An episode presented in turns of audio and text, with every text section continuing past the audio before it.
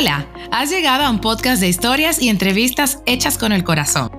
Soy Francesca Guim y en cada episodio quiero compartir temas que te inspiren y te inviten a descubrir a mis invitados en otro contexto. Hola, hola, te doy la bienvenida en otro contexto. Gracias por hacer clic y por animarte a reproducir este episodio en el que hoy me acompaña Ferran Cases, escritor, conferencista y experto en ansiedad. Bienvenido, Ferran. Hola, muchas gracias. Espero haberlo dicho todo bien. Muy bien, muy bien. Eh, casi, casi bien, pero es que si no eres catalana, mi nombre es muy complicado. Y lo dije más o menos. Lo has dicho. Ferran Cases. que de las mejores que he oído nunca. Has hecho la neutra ahí súper bien puesta. Muy bien, es que te voy a confesar, el meu cor es, es catalá, ¿eh? Ah, hombre, ah, vale, claro. Entonces ya, si estamos ya a ese nivel, entonces me callo. Ya después de ahí no te voy a hablar mucho más en catalán, pero es que viví ocho años allí y es como mi ah, ciudad. Barcelona es como mi lugar en el mundo. Muy bien, pues lo has dicho muy bien, te felicito. Gracias. Muy bien, bueno, pues un placer poder conversar contigo y muchísimas gracias por aceptar la invitación. Me imagino que estás súper ocupado. Y bueno, tengo una confesión que hacerte, otra más. Yo te descubrí hace poco a través de YouTube por un video eh, de una entrevista, creo que del podcast Vidas Contadas, em, que me compartió una amiga. Y entonces te empecé a investigar porque me interesó el tema y después como que quería conocer más acerca de ti, de tu proyecto y quedé realmente impresionada. Y entonces uno de los principales propósitos de este podcast es aportar valor a través de las entrevistas que yo comparto. Y entonces encuentro que tu historia tiene mucho de eso, así que hacía total sentido invitarte. Eh, pero te lo quería contar porque no es como que una entrevista más de muchas que harás. Oye, pues lo primero, mucho, me alegra mucho. Sí, y para que veas que está funcionando porque te, te, te, te, conocí por una entrevista. Pero también me llamó la atención cómo va a ser que yo no lo conocía de antes, con toda esta trayectoria. Bueno, en fin. Pues esto me lo dice mucha gente, ¿eh? aunque no te lo creas. Mucha gente me dice eso de, ¿por ¿cómo es que no te conocía antes? Digo, pues porque lo haré muy mal, no lo entiendo. Yo llevo 15 años dando la chapa, ¿eh? O sea que por algo será. No, yo no creo que lo estás haciendo para nada mal y que de hecho se está amplificando la cosa y que quizás es que estamos como Tú sabes, el primer episodio de esta temporada yo lo llamé Encontrar tu propio ritmo. Tú vas al ritmo que tienes que ir y que la cosa te va llevando. Así que... Sin duda, 100%. Lo primero que me llamó la atención, que quería preguntarte, es cuando yo veo en tu perfil de Instagram, dice Anxiety Trainer o entrenador de ansiedad. Nunca había oído esto, entonces te quería preguntar, ¿qué es un Anxiety Trainer y cómo te convertiste en ello? Pues no lo sé muy bien. Eh, este es un término que algún periodista en su momento, en algún periódico, eh, inventó, porque claro, a mí muchas veces me ponían coach. Es verdad que he estudiado coaching, tengo la titulación, pero nunca he ejercido de coach y nunca me he sentido como tal. Y muchas veces cuando me ponían Ferran Casas, coach especialista en ansiedad, se me ponían los pelos como escarpias, ¿no? Les decías que yo no soy coach porque en realidad no hago esto, ¿no? Y a un periodista, no me acuerdo quién, se le ocurrió lo de anxiety trainer y así quedó, ¿no? Que al final es como, pues bueno, creo que, que lo equipará un poco a decir, oye, igual que hay entrenadores personales para tener abdominales, ¿no? Y para estar con un buen físico, ¿por qué no tener entrenadores para, ¿no? Acompañar en la ansiedad. Y al final es un poco esto. Pasa que sí que es verdad que es un término que poco a poco creo que irá caducando porque mucha gente lo asocia a sesiones individuales con Ferran para que me entrene a tener ansiedad. Y esto hace muchos años que no existe, la verdad. es verdad, se puede prestar a eso, pero después que uno investiga un poco más, ve que hay más allá de una sola sesión contigo, que ya hablaremos de eso, ya hablaremos de eh, que precisamente era a lo que quería como que llegar, que bueno, después de una experiencia complicada con la ansiedad, tú como que lograste transformar eh, esa situación con herramientas que, que, para ayudar a los demás también a sobrellevarlo, incluso lo has convertido, digamos, en tu modo de vida, porque es que ya es un proyecto grandísimo. Entonces, ¿me quieres contar un poquito de eso sin, sin entrar en tantísimos eh, detalles, pero... Me parece interesante. es todo un poco un. Es decir, un accidente, para que me entiendas. Es un accidente cómo paso de sufrir ansiedad y superarla a dedicarme a lo que me dedico. O sea, no es para nada algo. O sea, son cosas que a veces dices, la vida me ha empujado, ¿no? Hacia aquí, porque yo, pues empecé, como decías, ¿no? Jovencito a sufrir ansiedad. Resumiendo muy rápido, a los 21 años yo desarrollé algo que llaman parestesia por ansiedad, que son parálisis corporales y en ese punto realmente toco fondo y digo, vale, eh, tengo que ponerme a estudiar, a investigar qué puedo hacer yo para salir de la ansiedad. ¿Por qué? Porque evidentemente yo en ese momento ya iba al psicólogo, iba al psiquiatra, probaba distintas terapias y todo este pack de cosas me ayudaba, pero nada era como definitivo, ¿no? Nada era de, ostras, vale, sí, he encontrado la terapia anti-ansiedad, ¿no? No la encontré, en no la encuentra nadie, ya tengo el primer spoiler. Pero en ese punto yo empecé a decir, bueno, ¿qué puedo hacer yo, no? Yo en mi casa, ¿no? Desde mi situación, sin que nadie me ayude, ¿qué puedo hacer? Y empecé a, a investigar en ese sentido. Resumiendo, resumiendo, empecé a, aquí es donde empecé a hacer 30.000 cosas, ¿no? Desde medicina china, me saqué la carrera de medicina china porque la acupuntura me ayudó en ese momento, el chikung también, luego hice coaching, PNL, fitoterapia, ¿sabes? ese momento de decir, tengo que descubrir, ¿no? ¿De dónde viene esto, ¿no? Pues me puse a estudiar en ese sentido y realmente empecé a superarlo, ¿no? O sea, junto a la ayuda de, un equipo de psicólogos, ¿no? Que me ayudaban mucho y todo lo que yo podía hacer en casa, pues empecé a ver resultados palpables, ¿no? Decir, wow, vale, un momento, estoy empezando a salir a la calle, me estoy moviendo, no tengo pinchazos, no tengo hongos, ¿qué pasa aquí, no?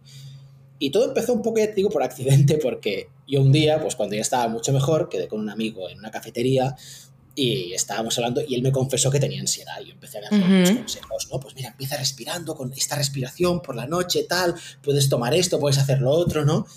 Y este chico, pues empezó a, aplicar lo que yo le había contado y a los, no me acuerdo, las semanas, a los meses, ¿no? Me vino y me dijo, hostia, pues estoy mucho, oye, ¿por qué no haces una charla? Porque conozco mucha gente que le interesaría lo que me contaste a mí.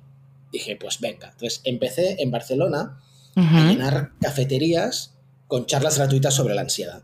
Entonces la gente venía a la cafetería. Gratuitas. gratuitas. Tomaba una infusión, ¿no? O lo que sea, o lo que quisiera, y venía a la charla. Y claro, bueno, empezamos pues con cinco personas, luego fueron 10 y al mes fueron 150. Claro, ya no cabíamos en las cafeterías, ¿no? Y de la misma manera accidental, hubo una chica en una de estas charlas que me dijo en un momento, oye, pero Ferran, ¿esto por qué no haces un curso, no? Podrías hacer un curso y no sé, Imagínate. más pausado, eh, cada semana y tal. Dije, bueno, pues, ¿por qué no? ¿no? Y me planteé hacer el curso y en ese clic, en ese instante, nace todo el proyecto de Ansiedad, ¿no? Que dije, bueno, yo llego a un punto que digo, vale, yo quiero dar el curso, yo sé en cuál es mi expertise o dónde soy yo bueno, que es pues, contando mi historia, empatizando, animando, pero voy a buscar un equipo detrás de profesionales que además puedan dar su punto de vista, su manera profesional de tratar todo esto de la ansiedad. Y aquí nace Ahí Ansiedad como primer proyecto de hacer cursos, imagínate, ¿no? O sea, que una cosa un poco de, ir viendo lo que la gente necesitaba, ¿no? Y siempre con ese motor de intentar ayudar a la gente pues que no lo pasara del mismo modo que yo. Eso te iba a decir, como que empezaste así con ese, simplemente por querer ayudar y, y te llevó a esto, ¿no?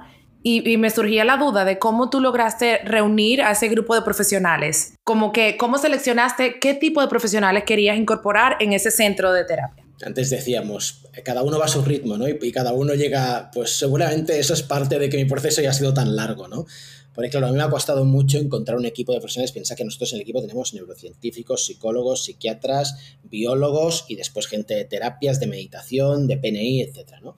Y yo tengo una premisa en toda la gente que contrato, tanto para la clínica como para los cursos, como para todo, que es que haya sufrido ansiedad. O sea, no contrato a nadie que no haya sufrido ansiedad. ¿Por qué? Porque a mí eh, me parece muy bien el estudio sobre la ansiedad, ¿no? Cojo un libro y estudio qué es la ansiedad, cómo funciona. Pero si yo te vengo a ti a consulta, Francesca, y te digo, mira, tengo unos pinchazos en el pecho que creo que me voy a morir, y tú no los has sufrido, no sabes por lo que estoy pasando. En consecuencia, no podrás empatizar conmigo de la misma manera.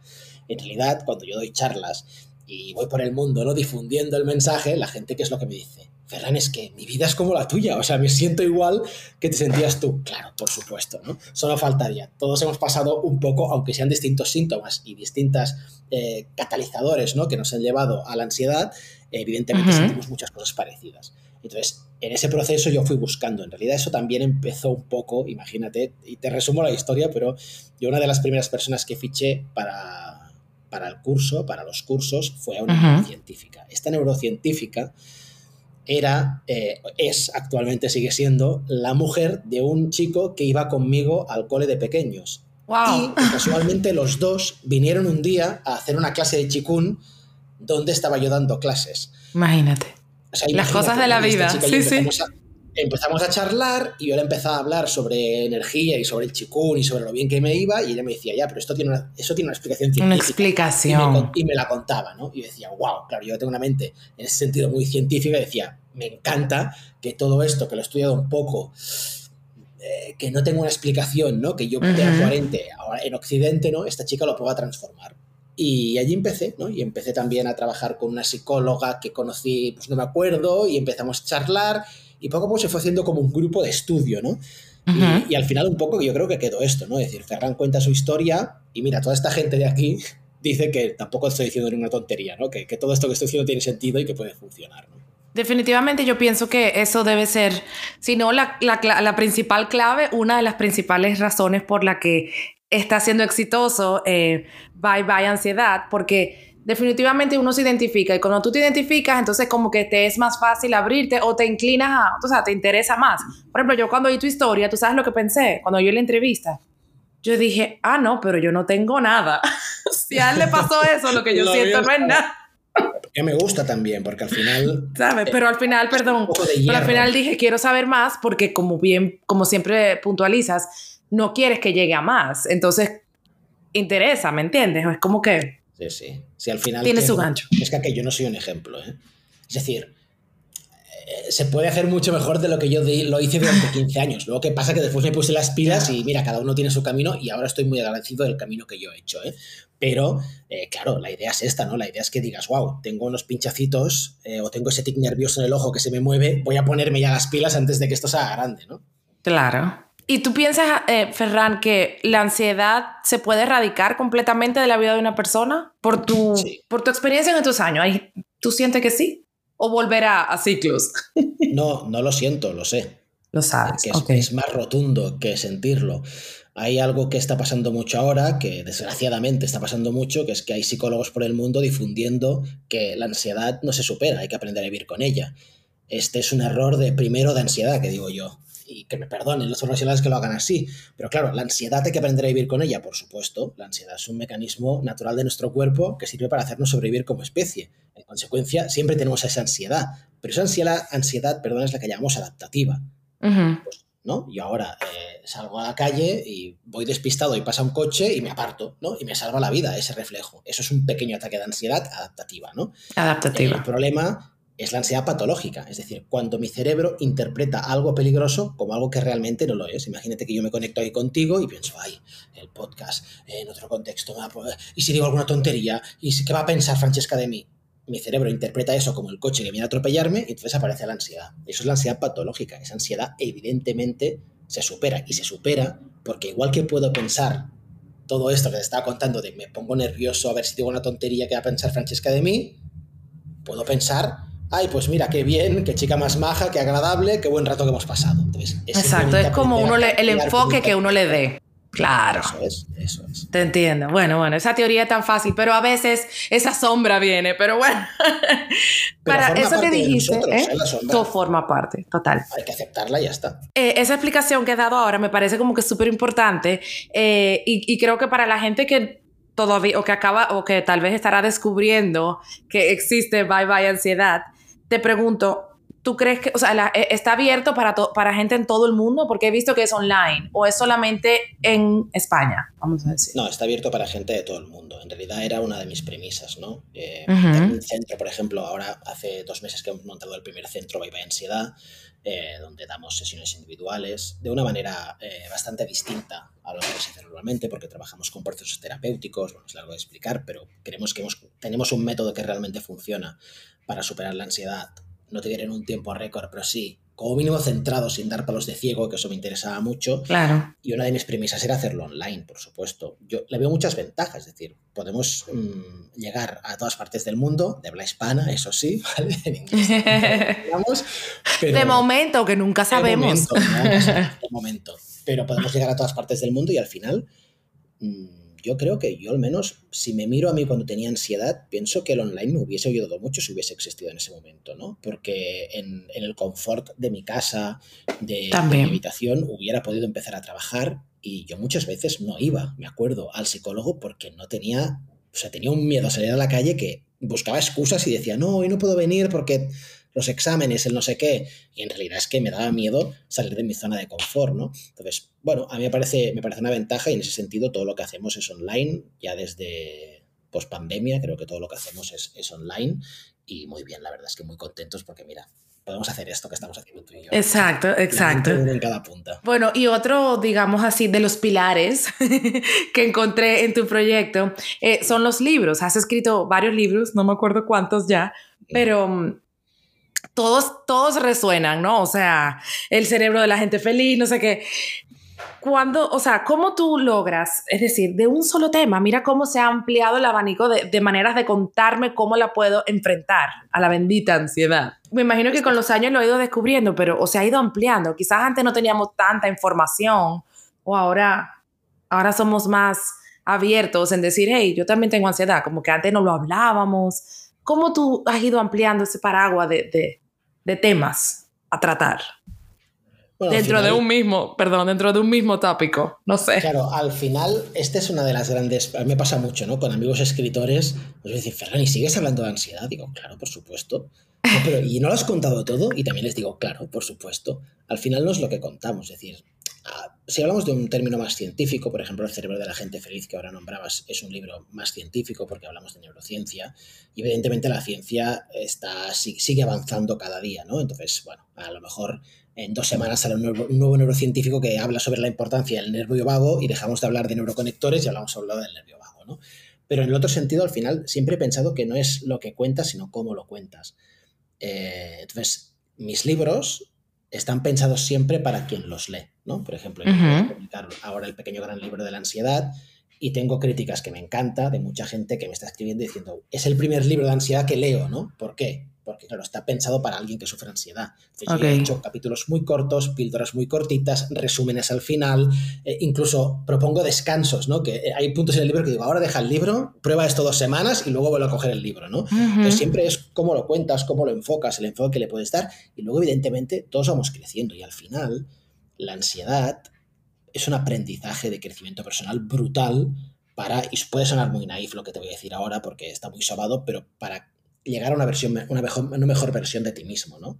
Entonces, todo el aprendizaje que vamos recibiendo todos los días, al final lo vas poniendo, ¿no? Y yo veo cosas, voy aprendiendo cosas, ¿no? También sobre la ansiedad, porque al final yo tengo un camino personal, pero ya hace 10 años que trabajo con este equipo que hablábamos antes, y como dicen, todo se pega menos la hermosura, ¿no? Es decir, Exacto. Eh, vas aprendiendo cosas que dices, ostras, esto es interesante, lo voy a poner, ¿no? Y descubres casos que no tienen nada que ver con el tú y dices, wow, pues el trauma, por ejemplo, ¿no? Yo no he tenido nunca un trauma en ese sentido, pues wow, a lo mejor en el siguiente libro hablo algo sobre el trauma. Le cambias el enfoque otra vez, qué cool. Bueno, de verdad que te, felicito porque me parece que, que estás haciendo un gran trabajo y estás dejando como una huella importante.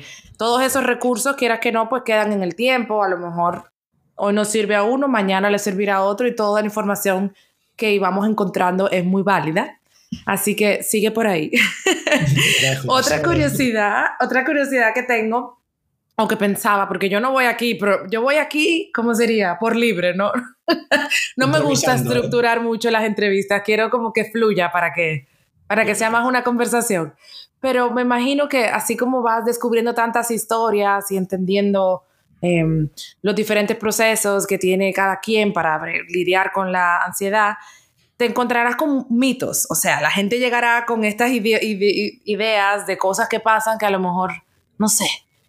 ¿Cuáles son esos mitos más frecuentes con los que tú sientes que las personas llegan y que hay que demitificar? Bueno, mira, hablábamos esto de que la ansiedad no se cura y es una de ellas, pero al final todos los mitos que, que vas viendo tienen relación a que la gente siempre buscamos el culpable fuera, ¿no? Eh, es que el trabajo, es que las redes sociales, es que la sociedad, es que el ritmo que llevamos ahora, siempre buscamos, o sea, el culpable nunca somos nosotros, siempre está fuera. En este último libro, por ejemplo, he puesto un título en un capítulo que ha, movido un poco de conciencias porque se titula ¿Por qué quieres tener ansiedad? ¿no? Y claro, mucha gente se ha puesto como muy punky diciendo, a ver qué dice este tío, ¿no? Después, lo, evidentemente, lo explico muy bien y creo que cuando te lees el capítulo dices, ah, vale, ¿no? Pero pasa esto, ¿no? Que los grandes mitos estos de la ansiedad siempre son pues eso, ¿no? Las preguntas siempre son las mismas. Las redes sociales hacen que tengamos ansiedad, y la respuesta siempre es la misma, depende cómo las uses, ¿no? depende cómo las interpretes. El trabajo, eh, más ansiedad, depende cómo lo interpretes. La pareja me puede provocar ansiedad, depende cómo la interpretes. Y siempre es lo mismo, ¿no? Al final tenemos que cambiar el chip y decir, vale, es que no es mirar hacia afuera, es mirar hacia adentro, ¿no? Es mirar, oye, ¿cómo me estoy tomando yo esto? ¿Me lo puedo tomar de otra manera? Sí. ¿Puedo a lo mejor romper con eso y empezar otra cosa? Sí. Entonces, tiene mucho que ver con el cambio y la aceptación, ¿no? que son conceptos muy estoicos, pero que me gustan mucho decir, vale, lo que puedo cambiar lo cambio, como decía Marco Aurelio, y lo que no, lo acepto. Lo acepto. Y, va por aquí. Es una de las cosas más difíciles. Por ejemplo, a nivel personal, siempre cuando voy a hablo con un psicólogo, tengo una sesión, ay, sí, tienes que abrazar la ansiedad y yo no.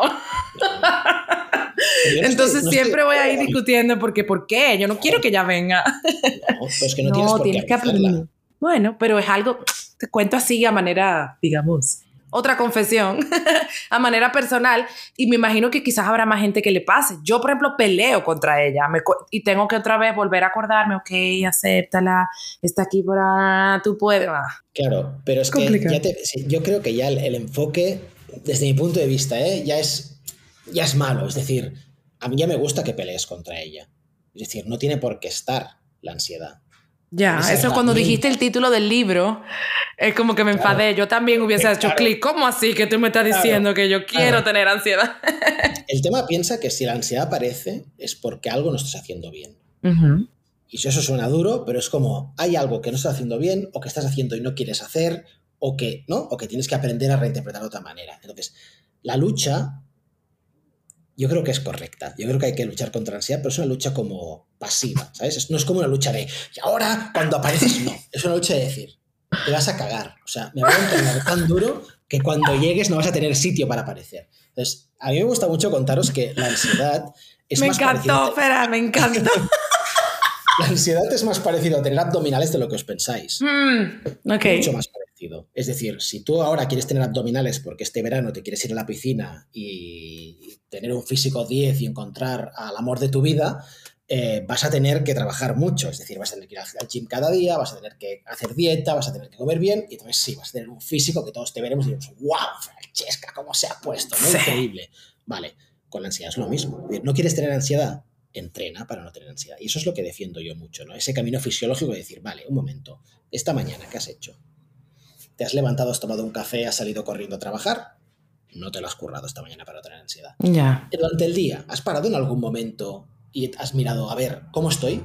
¿Has parado cinco minutos a respirar y a decir, a ver, estoy tenso, no estoy tenso, qué posición corporal tengo, noto pinchazo? ¿Qué? O sea, ¿te has escuchado? No. Entonces, ¿Qué estás haciendo para no tener ansiedad en realidad? ¿Qué es lo que intentamos? Pues lo que, un poco lo que comentabas. Aparece la ansiedad, entonces lucho. No, no la quiero tener. Entonces el psicólogo te dice, no, abrázala, abrázala tu, tu madre, abraza la ansiedad. Yo no quiero abrazar a la ansiedad, me está puteando, claro. Pero el tema es que no te has preparado antes. Exacto. Siempre os pongo el símil y me parece que, que he sentido muy bien. Imagínate que yo ahora te digo, Francesca, nos vamos a apuntar a la maratón de Nueva York en esta primavera hacemos la maratón de Nueva York. Tú dices, vale, Ferran, sí, guau, maratón de Nueva York, guau, será súper chulo. Vamos a la maratón de Nueva York sin entrar en una mierda y al, bueno, al kilómetro 3, no sé tú, pero yo estoy vomitando en una esquina. yo no llego al 3. Porque no nos hemos entrenado, ¿no? Pero si nos entrenamos a partir de hoy y cada día hacemos un poco de entrenamiento, seguramente haremos la maratón de Nueva York, no terminaremos los primeros, pero la terminaremos. Exacto. Es exactamente lo mismo. Si no quiero tener ansiedad, ¿por qué no entreno? ¿Por qué estoy esperando a que aparezca para decir, ¡ah! ¡Ha aparecido! ¡Solución, solución, solución! No está ahí la solución. Está preventivamente, ¿no? Entonces, bueno, hay que trabajar esa parte. Muy bien. Oye, muchas gracias por compartir eso, que... No, muy, es muy interesante. De verdad que me, me gusta mucho cómo has eh, logrado entenderla, interpretarla y, y, como, y contarlo, ¿eh? porque la forma de contarlo también influye. A lo mejor si lo contaras de otra manera no, me quedaría así, ¿sabes? No, no entraría igual. Si te veo cara de aburrida, cambio de tema, no te preocupes. Exacto. Bueno, precisamente quería aprovechar que estamos aquí para hacer más, eh, más ruido acerca de todos los otros, los recursos, los recursos, perdón, que tienen a la disposición a través de ti eh, todas las personas que nos escuchan. Por ejemplo, sé que hay una comunidad que se llama Hello Serenidad, ¿puede ser? Sí. ¿Me cuentas un poquito de esa? Y qué, y qué pues chulo, la vi, la vi y me voy a escribir. Bueno, pues te espero. al final, eh, todo, te lo voy a contar de una manera para que entiendas el motivo de todo. Yo cuando tuve ansiedad me sentí muy solo, muy solo en mi proceso y sentí que daba lo que te decía antes, muchos palos de ciego, ahora probaba un psicólogo, me funcionaban algunas cosas, en otras no, ahora iba al acupuntor, me funcionaban unas cosas, en otras no. Entonces estaba un poco como, ay, todo el mundo me dice cosas, pero voy como muy perdido, ¿no? Entonces, yo desde ese punto, desde ese punto de dolor que sufrimos los que tenemos ansiedad, monté dos proyectos. Uno es el Club Hello Serenidad, que ¿qué es? Es una comunidad donde de gente que estamos pasando por ese proceso, compartimos nuestra experiencia. En ese punto hay un foro donde tenemos a psicólogas que nos hacen un seguimiento, estoy yo siempre con mis pompones diciendo, venga, que podemos, vamos allá, y luego hay mogollón de horas de vídeo de profesionales contando cosas de ansiedad, masterclasses, clases en directo, todo esto en esa comunidad, ¿no? Pues un sábado al mes nos reunimos, hacemos clases en directo, este sábado tuvimos clases este sábado pasado, pero de repente pues ahora tenemos una masterclass con la doctora de neurociencia que nos habla sobre cómo hacer todo esto, etcétera, etcétera, etcétera. Y ese es uno de los motivos, o sea, este, este estar juntos, no estar juntos en este proceso. Estar juntos. El otro gran proyecto es la clínica, ¿por qué? Porque entendemos que vale, tú llevas 15 años sufriendo ansiedad, vente, al, vente a Hello Serenidad, vente al club, perfecto, te abrazaremos. Pero no, te vas, no va a ser solo con esto que vas a de ansiedad, vas a tener que hacer un proceso terapéutico ¿no? con ese grupo. Y desde esa clínica es lo mismo. Nuestra idea es que no des palos de ciego. Entonces nosotros tenemos un coordinador terapéutico que lo que hace es decirte, vale, Francesca, te hace una sesión de diagnóstico y dice, vale, mira, vas a hacer tres sesiones con este psicólogo humanista para trabajar esto vas a hacer una sesión con la nutricionista porque tenemos que trabajar esto de alimentación y una sesión con el chico de PNI para trabajar esto, estos miedos, estos, estos síntomas tal. Entonces, montamos estos packs para llevarte por el camino. Entonces, creo que los dos no se pueden contar separados porque uno retroalimenta al otro, porque vemos mucha gente que entra en el centro, en la clínica, hace su proceso, está mucho mejor y luego se viene al club y dice, hey, ahora estoy aquí y sigo trabajando, y al revés, gente que viene al club está allí con nosotros y de repente dice, oye, pues no, me he dado cuenta que sí, que tengo que hacer un proceso, voy para allá. ¿no? Entonces, de estas dos maneras creemos que podemos ayudar a la mayoría de la gente que, viene a nosotros. ¿no? Muy bien, de nuevo es que te felicito porque es que no tengo mucho más que decir. Me parece maravilloso que hayas logrado transformar eso y, y, y, ayudar a más gente y punto. Es que es genial. Y ya, lo otro que me falta son los shows. ¿Qué es esto? Tengo que ir a un show. Este, creo que el próximo es el 26 de marzo. 26 de em, marzo en Barcelona. Si te escapas, yo te invito. Hay más sitios. No, es que, es que hay que irse. Hay que ir. De momento solo hay en Barcelona. ¿Siempre lo has hecho solo en Barcelona? Es que es algo, o sea, en la temporada pasada, la temporada pasada hicimos un show en Barcelona y este es la primera vez que hacemos el show otra vez en Barcelona. Luego, sí, los teatros de Madrid me invitan, o Valencia, o Bilbao, o México, pues iremos donde tengamos que ir. Pues ves, por eso hay que hacer más ruido, porque hay que seguir hablando de esto para que te inviten en Madrid, en México y en todos esos sitios. Pues eso es lo que tenemos que hacer. Y este show es, el, es mi nuevo bebé, es mi nuevo bebé y estoy encantado porque al final me he dado cuenta que me he dado cuenta que una de las maneras de ayudar a la gente es quitándole hierro al asunto, ¿no? Y el humor, el sentido del humor, es una de las herramientas que tenemos que mejor funcionan. Sí, la risa terapéutica además, ¿no? Totalmente. Entonces lo que hacemos es un stand-up comedy de hora y media donde hablo sobre la ansiedad, sobre mi proceso, sobre todo lo que probé y además doy algunos tips y consejos de cómo hacerlo y tal. Y ya funcionó muy bien la temporada pasada, esta, esta temporada repetimos, además con un show renovado y en un teatro ya eh, profesional, cosa que me hace muy feliz, porque estamos en la Villarroel. Y oye, ojalá te pueda decir de aquí seis meses que estoy en Madrid también llenando, pues mira, letrino, claro. cualquier, teatro de allí. Yo digo que sí, que sí. digo que yo me voy a Barcelona, sí, voy a cada rato. Me refiero que yo me, encantaría que se expanda el proyecto. no porque venga más cerca. En eso estamos, seguro que se expanderá, no tengo ninguna duda.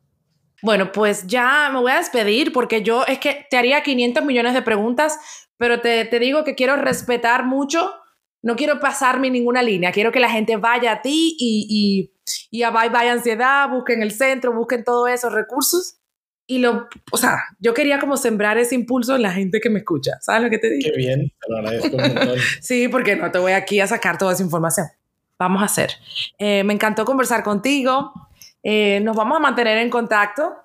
Eh, y nada, no te voy a felicitar más. Nos vemos en Barcelona, eso va a ser así. No sé cuándo, pero nos, si nos encontraremos. El 26 tienes una entrada. Solo recordar, recordar dónde te pueden seguir.